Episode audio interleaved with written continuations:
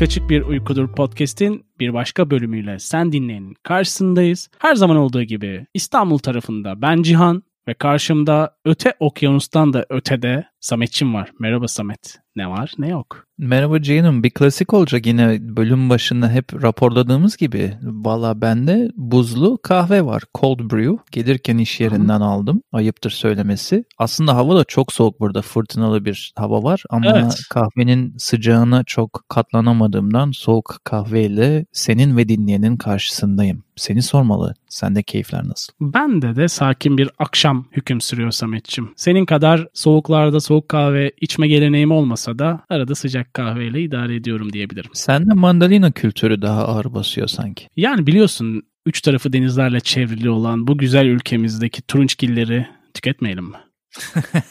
Cihan, bugün çok heyecanlıyım. Bu bölümü hazırlanırken de çok keyif aldım. İstersen dinleyiciyle ne konuşacağımıza dair biraz giriş yapalım. Bugün Piri Reis ve Piri Reis'in meşhur haritasından bahsedeceğiz Sametçim. Aslında ne kadar önemli olduğunun çok da farkında olmadığımızı yaptığım araştırmalar sonucunda buldum. Ya sen? Yani biz farkında değiliz ne kadar önemli olduğunu ve ne kadar gizemli olduğunu hatta. Ve dünya da farkında değil. Hatta ondan da kötüsü, dünyada yanlış bir algı da var bu haritaya dair. Yok işte Christopher Columbus'tan çalındı, esinlendi falan gibi. Bütün bunları düzeltmek bizim görevimizdir deyip bu bölüme dal- dalıyoruz.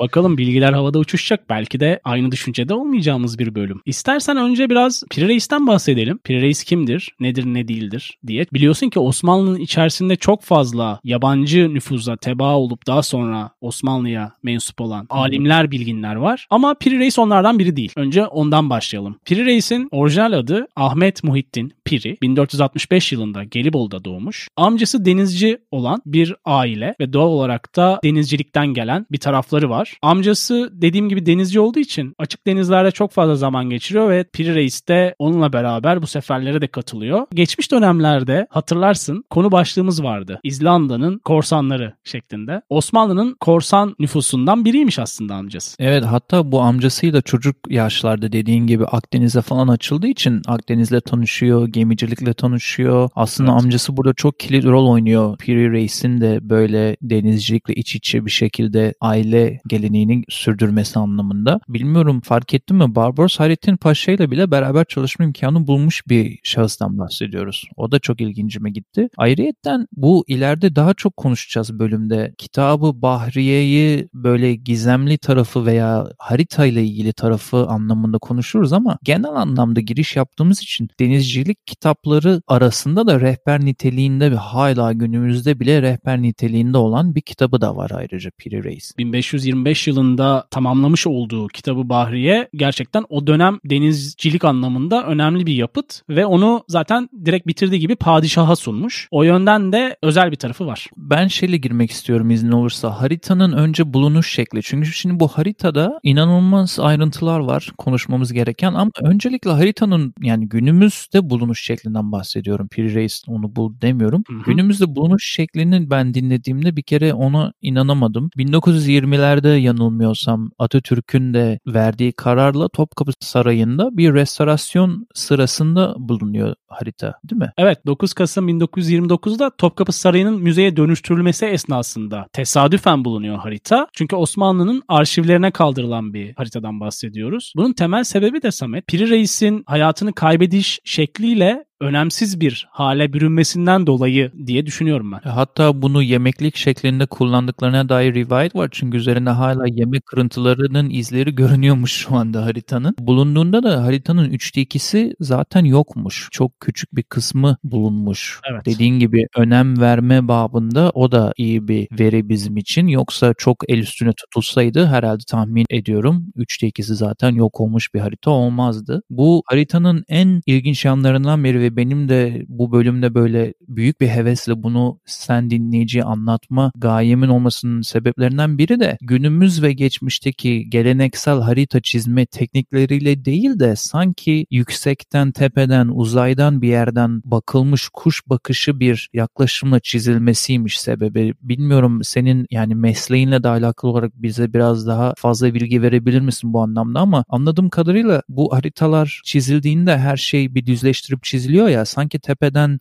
bakma, yüksekten, uzaydan görecek şekilde çizilmiyormuş. Hatta hala çizilmiyor diye anladım. Ya zaten bu bahsedilen çizim yöntemi farklı bir yöntem o döneme göre. Ki belirttiğin gibi haritanın sadece belli bir kısmı şu an hali hazırda sergileniyor Topkapı Müzesi'nde. Ki o dönem bahsettiğimiz Osmanlı döneminde her şey kayıt altına tutulup çok nizami şekilde korunur. O yönden de şaşırtıcı tabii ki, bir yandan da değil. Çünkü korunmak istenmemiş olabilir. Önem gösterilmemiş olabilir. Haritanın kapsamı çok geniş. Afrika'nın batı kıyıları, Güney Amerika'nın güney kıyıları ve Antarktika kıtasını gösteriyor harita. Ve üzerinde bir sürü figür, not ve detay var. Bunların Hayvan. hepsinin evet orada yaşayan hayvanlar ya da önemli olduğunu düşündüğü notlar hep Piri Reis tarafından haritaya işlenmiş. Senin de bölümün başında bahsettiğin gibi Christopher Columbus'la bir bağlantısı var aslında. Piri Reis şundan bahsediyor haritasında ki tarihçiler de bu konuda hemfikir, hani önemli bir parça oldu. Çünkü Christopher Columbus'un herhangi bir haritası şu an yeryüzünde yok. Hepsi ortadan kaybolmuş ve Piri Reis'in haritasının Christopher Columbus'un ikinci yolculuğundan izler taşıması ve günümüze ulaşan o dönemlere ait tek harita olması çok önemli. Piri Reis neyden bahsetmiş Samet? Onu da söyleyeyim sevgili dinleyene ve sana. Haritayı çizerken Christopher Columbus'un çizdiği bir haritanın kopyasını kullandığını ifade ediyor. Yani bu da zaten hiç gitmediği, görmediği yerler hakkında bu derece detaylı bilgiler ve çizimler içeren bir haritayı hayata geçirmesini de sağlamış. Çünkü ifade ettiğin gibi çok detaylı Samet. Sence de öyle değil mi? Bence de öyle. Bir tek şurada şöyle bir problem var. Karşı gelme anlamında senin dediklerine. Şimdi o esinlendiğini kendi söylüyor zaten Christopher Columbus'dan yardım evet. aldığını. Ama Christopher Columbus'un da Paris'te bulunan müzedeki kendi günlüklerine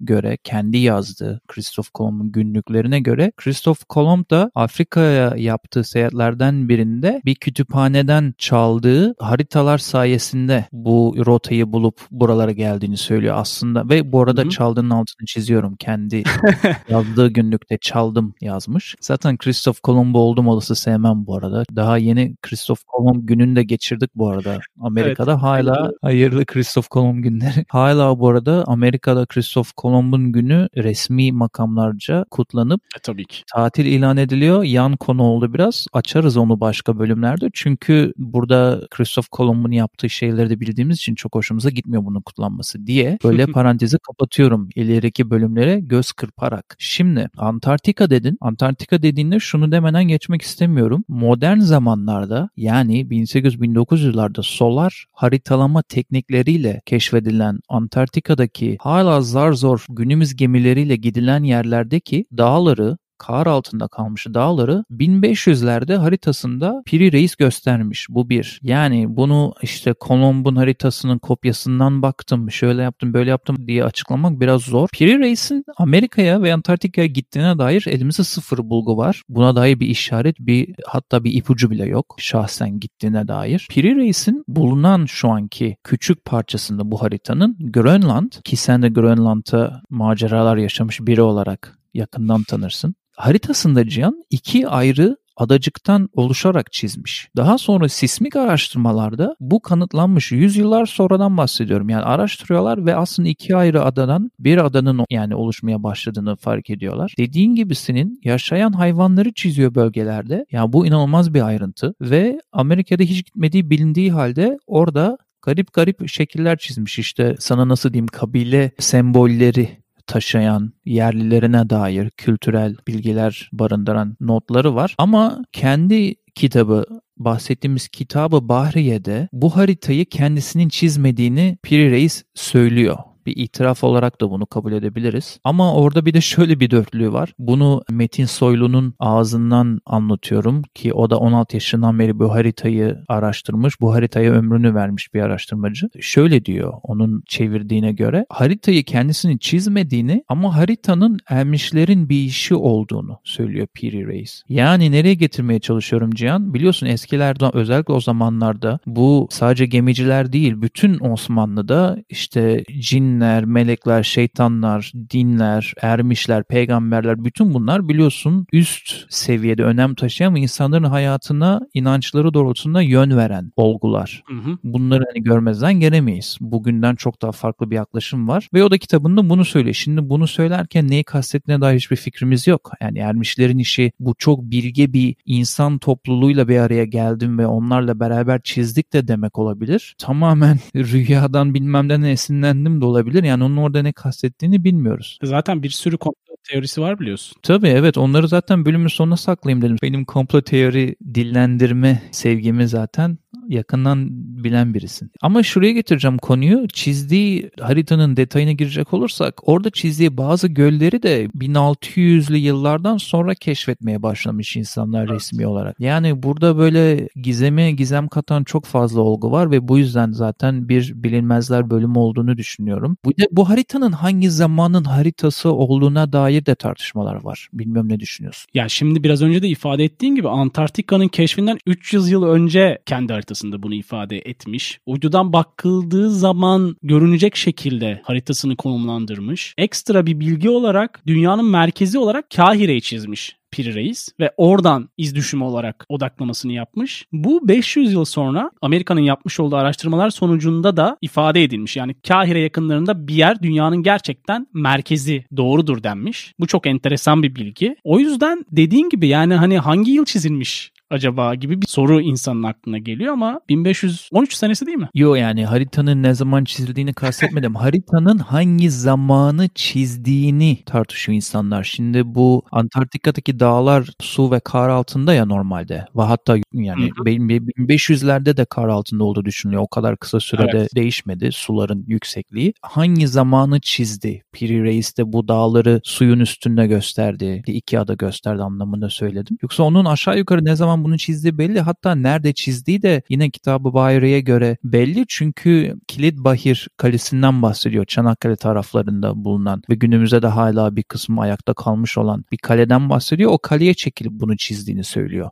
Daha doğrusu çizdiği derken derlediği mi diyelim, bir araya getirdiği mi diyelim, esinlendiği mi, artık ne, ne demek istiyorsan ona, yani oturup sıfırdan çizdiğini zaten elimizdeki bulgular biraz imkansız kılıyor. Bu Mısır piramitleriyle ilgili bir şey daha ekleyeceğim. Çünkü senin dediklerin aşırı ilginç geliyor bana. Çünkü piramitler hep hayatım boyunca ilgimi çekmiş, maksimum dikkatimi verdiğim bir konudur. Sana desem ki Piri Reis sence bu haritayı bitirdiğinde nerede padişaha takdim ediyor diye, ne dersin? Mısır. Evet abi, Kahire'ye gittiklerinde bir gezi sırasında, bir sefer sırasında bekleyip bekleyip padişaha bu haritayı Mısır'da vermeyi bir mesaj olarak, bir sembol olarak düşünürsen orada uygun görüyor Piri Reis ve orada takdim ediyor padişah. Ya onun aslında altı şöyle doldurulabilir. Çünkü dünyanın merkezi olarak hani Kahire'yi aldığı için ve o sırada da padişahın orada olacağını bildiği için. Aynen. Çok da mantıksız değil. Bence de orada bir şekil yapmış, şeklini konuşturmuş Piri Reis'imiz. Piri Reis'in ikinci bir haritası daha var Samet. Yaptığın araştırmalarda dikkatini çekmiştir. Ve bu ikinci harita bin beş yüz yirmi sekiz yılında tamamlanmış. Ama sadece şu an kuzeybatı köşesi sağlam bir halde. Her zaman olduğu gibi, o dönemki bütün haritalarda olduğu gibi belli kısımları yok. Hatta çoğunun emaresi yok. Bu haritada neyi göstermiş? Orta Amerika, Kanada'nın kuzeydoğusu, Amerika'nın Atlantik Okyanusu'na bakan Florida tarafı ve Grönland taraflarını göstermiş. Yani üzerinde çok kafa yormuş bu harita işlerinin ve bu konuda döneminin öncüsüymüş ve sorulacak o kadar çok soru var ki ona, büyük ihtimalle tarihçilerin de sormak istediği, hepsi cevapsız ve bilinmez. İstersen teorilere geçmeden önce benim favori kısmıma sonunu da belirtelim. Evet. Hüzünlü ve üzücü olan Piri Reis'in hayatının son buluşunu da senden bir dinleyelim canım. Şimdi Piri Reis'in amcasıyla beraber seferlere katıldığı bilgisini bölümün başında vermiştik. Daha sonra padişahın çağrısıyla Osmanlı donanmasına katılıyorlar. Padişah korsanları Osmanlı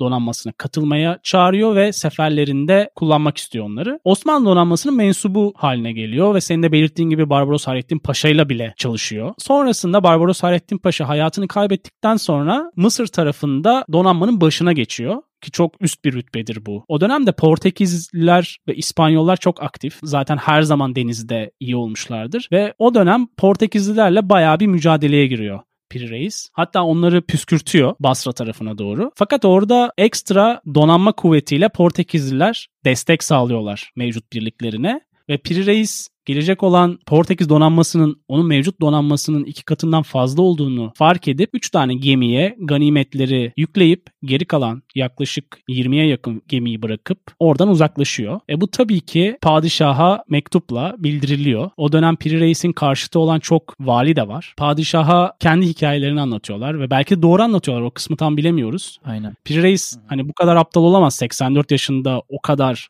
donanmanın başındaki bir insan olarak böyle bir şey yaptığı zaman yani savaştan kaçtığı zaman başına gelecek şeyi biliyor. Ama padişaha bunu anlatabileceğini düşündüğünü ben öngörüyorum ki böyle bir hareket yapıyor. Sonrasında ise padişah Kanuni Sultan Süleyman'dan bahsediyoruz. Bir fermanla Piri Reis'in hayatını sonlandırıyor. Evet, cellatlar tarafından hayata alınıyor ve hatta yargılanmadan alınıyor, onu da söyleyelim. Evet, yani yaptığı şey geri dönüş olmayan bir şey ve o dönemlerde biliyorsun yani çok kendini ifade edebileceğin dönemler değil. Evet, yani böyle bir sonu var böyle bir dahinin. Engizisyon mahkemeleri konusunda mesela oradaki bilgelerin nasıl güme gittiğini konuştuk. Burada da bunun attımın yani Osmanlı versiyonunu görmüş oluyoruz maalesef. Hı-hı. Yani sonu böyle oluyor. İstersen biraz teorilere geçip teorilerden de Nenuriz'e zıplayıp oradan da konuyu toparlayıp bölümümüze son verelim. Lütfen Samet'ciğim. Hiçbirine kendimi yakın bulmadım bu teorilerin ama biraz eğlence, biraz da beyin jimnastiği, biraz da dinleyenin kendi dilerse daha fazla derinlemesine bakması açısından bunları biraz dinlendirelim. Şimdi benim favorim kardeşimin de uzmanlığı alanında olan astral seyahat teorisiydi. Hatta kardeşim Türker'i önceki bölümlerde almıştık. Bu astral seyahat bölümüne de ne zamandır almak istiyoruz. Belki orada Piri Reis'in astral seyahatle ilgili şansları nelerdir? Olmuş mu olmuş olamaz mıyı? Türker'e bir sormak lazım. Hı hı. Bununla paralel olarak çok uçuk gelen teorilerden biri işte tepeden çizildiği için uzaylı yardımı. Başka duyduğum şamanist yerli halkların ona bu tarz bir egzersizi öğrettiği yönündeydi. O da biraz uzak ihtimal benim için. Biraz daha ayakları yere basan başka bir teori var. yirmi denizcinin haritasından bir derleme. yirmi tane dünyadaki önde gelen denizcilerin çizdiği ufak tefek harita ve bilgilerden, günlüklerden, her şeyden bir derleme olarak bunu yarattığı uzun yılların çalışması sonucunda diye bir teori var. Bir de Erich von Däniken'in meşhur Tanrıların Arabaları diye bir kitabı vardı. Bilmiyorum evet. Duydun mu? Meşhur. O da çok meşhurdur. Orada çok iddia var çünkü. Oradaki iddialardan biri de Piri Reis de geçiyor kitapta e, okumak isteyen için. Piri Reis'in bunu gökten aşağı bakarak çizdiğini veya bir araya getirdiğini iddia ediyor Erich von Däniken. Bir başka iddia kimin veya nasıl çizilene dair değil, sana az önce bölümde sorduğum hangi zamana ait bu harita anlamında işte bu sular altında dünyanın kaldığı büyük tufandan önceki dünyanın haritası olduğuna dair bir iddia var. Ve bununla bağlantılı olarak sana söyleyeceğim son teoride dışarıda bıraktığım, unuttuğum varsa sen tamamlarsın. Kendi kitabı Bahriyesinde de bahsettiği için Hazreti Süleyman'ın yardımını aldım diye son teoride Hazreti Süleyman'ın yardımıyla bu haritayı çizdiği doğrultusunda. Bunlar benim aklıma gelenler Cihan. dört numara numara olarak ifade ettiğin diğer haritaları kullanarak bunu bir derleme olarak yaptı. Bu birçok tarihçinin ifade ettiği bir şey. Yani Christopher Columbus'un ve Portekiz İspanyol denizcilerin haritalarından kopyalanarak kendi haritasını çizdiği yönünde bir kanı var. Hatta bazı tarihçiler Piri Reis'in haritasının çok da önemli olmadığını da ifade ediyorlar. O tabii ki kendi görüşleri. dört numara biraz daha diğerlerinden ayakları yere bastığı için sıyrılıyor diye ben düşünüyorum. Ben kendi teorimi de atmak istiyorum ortalığı karıştırmak için iznin olursa. Sen bölüm içinde bahsettiğin halde şöyle soracağım. Şu anda Piri Reis'in orijinal çizilmiş haritası nerede? Ne öneriyoruz kısmıyla bir kez daha sen dinleyenin karşısındayız. Bu bölümde ne izliyoruz, ne dinliyoruz, neler okuyoruz bunları sizinle paylaşıyoruz. Ve bir klasiktir. Samet bizimle paylaşıyor. Değil mi? Evet, ben başlayayım bir klasik olarak Cihan'ım. Şimdi bu bölüm içinde bahsettiğim Metin Soylu'nun konuşmalarını çok dinledim bölüme bakarken. Pelin Çift ile Gündem Ötesi'nin YouTube'da full bölümü var bu Metin Soylu'nun konuk olduğu. Çok bilgilendim, çok hoşuma gitti. Upuzun iki saatten fazla sanırım süresi. Onu bu yirmi dakikalık, yirmi beş otuz dakikalık bölümlerde biz hep insanlara bir şeyler anlatıyoruz ki merakları alevlensin ve daha sonra belki derinlemesine bakarlar diye. Ama böyle bu konuda çok derine inmek isteyen varsa Piri Reis'in özellikle haritası ile ilgili YouTube'a Pelin Çift ile Gündem Ötesi'ni aratırsalar zaten Piri Reis diye şeyi hemen çıkıyor YouTube'dan. Çok keyif alarak izledim. Bu anlamda da bayağı bir şey öğrenmiş oldum, farklı şeyler. Bir de meşhur dünya cünlenmiş H K B O dinlencesi Spotify, YouTube ve Deezer'da bulunan şarkı listemize Amazon grubundan California Dreaming ve Zach Hamsi isimli şarkıcıdan da Vengeance adlı şarkıları eklemek istiyorum ve sözü sana veriyorum. Teşekkürler Samet'ciğim önerilerin için. Ben de iki tane şarkı önereceğim H K B O dinlencesine. Bir tanesi The Moody Blues grubundan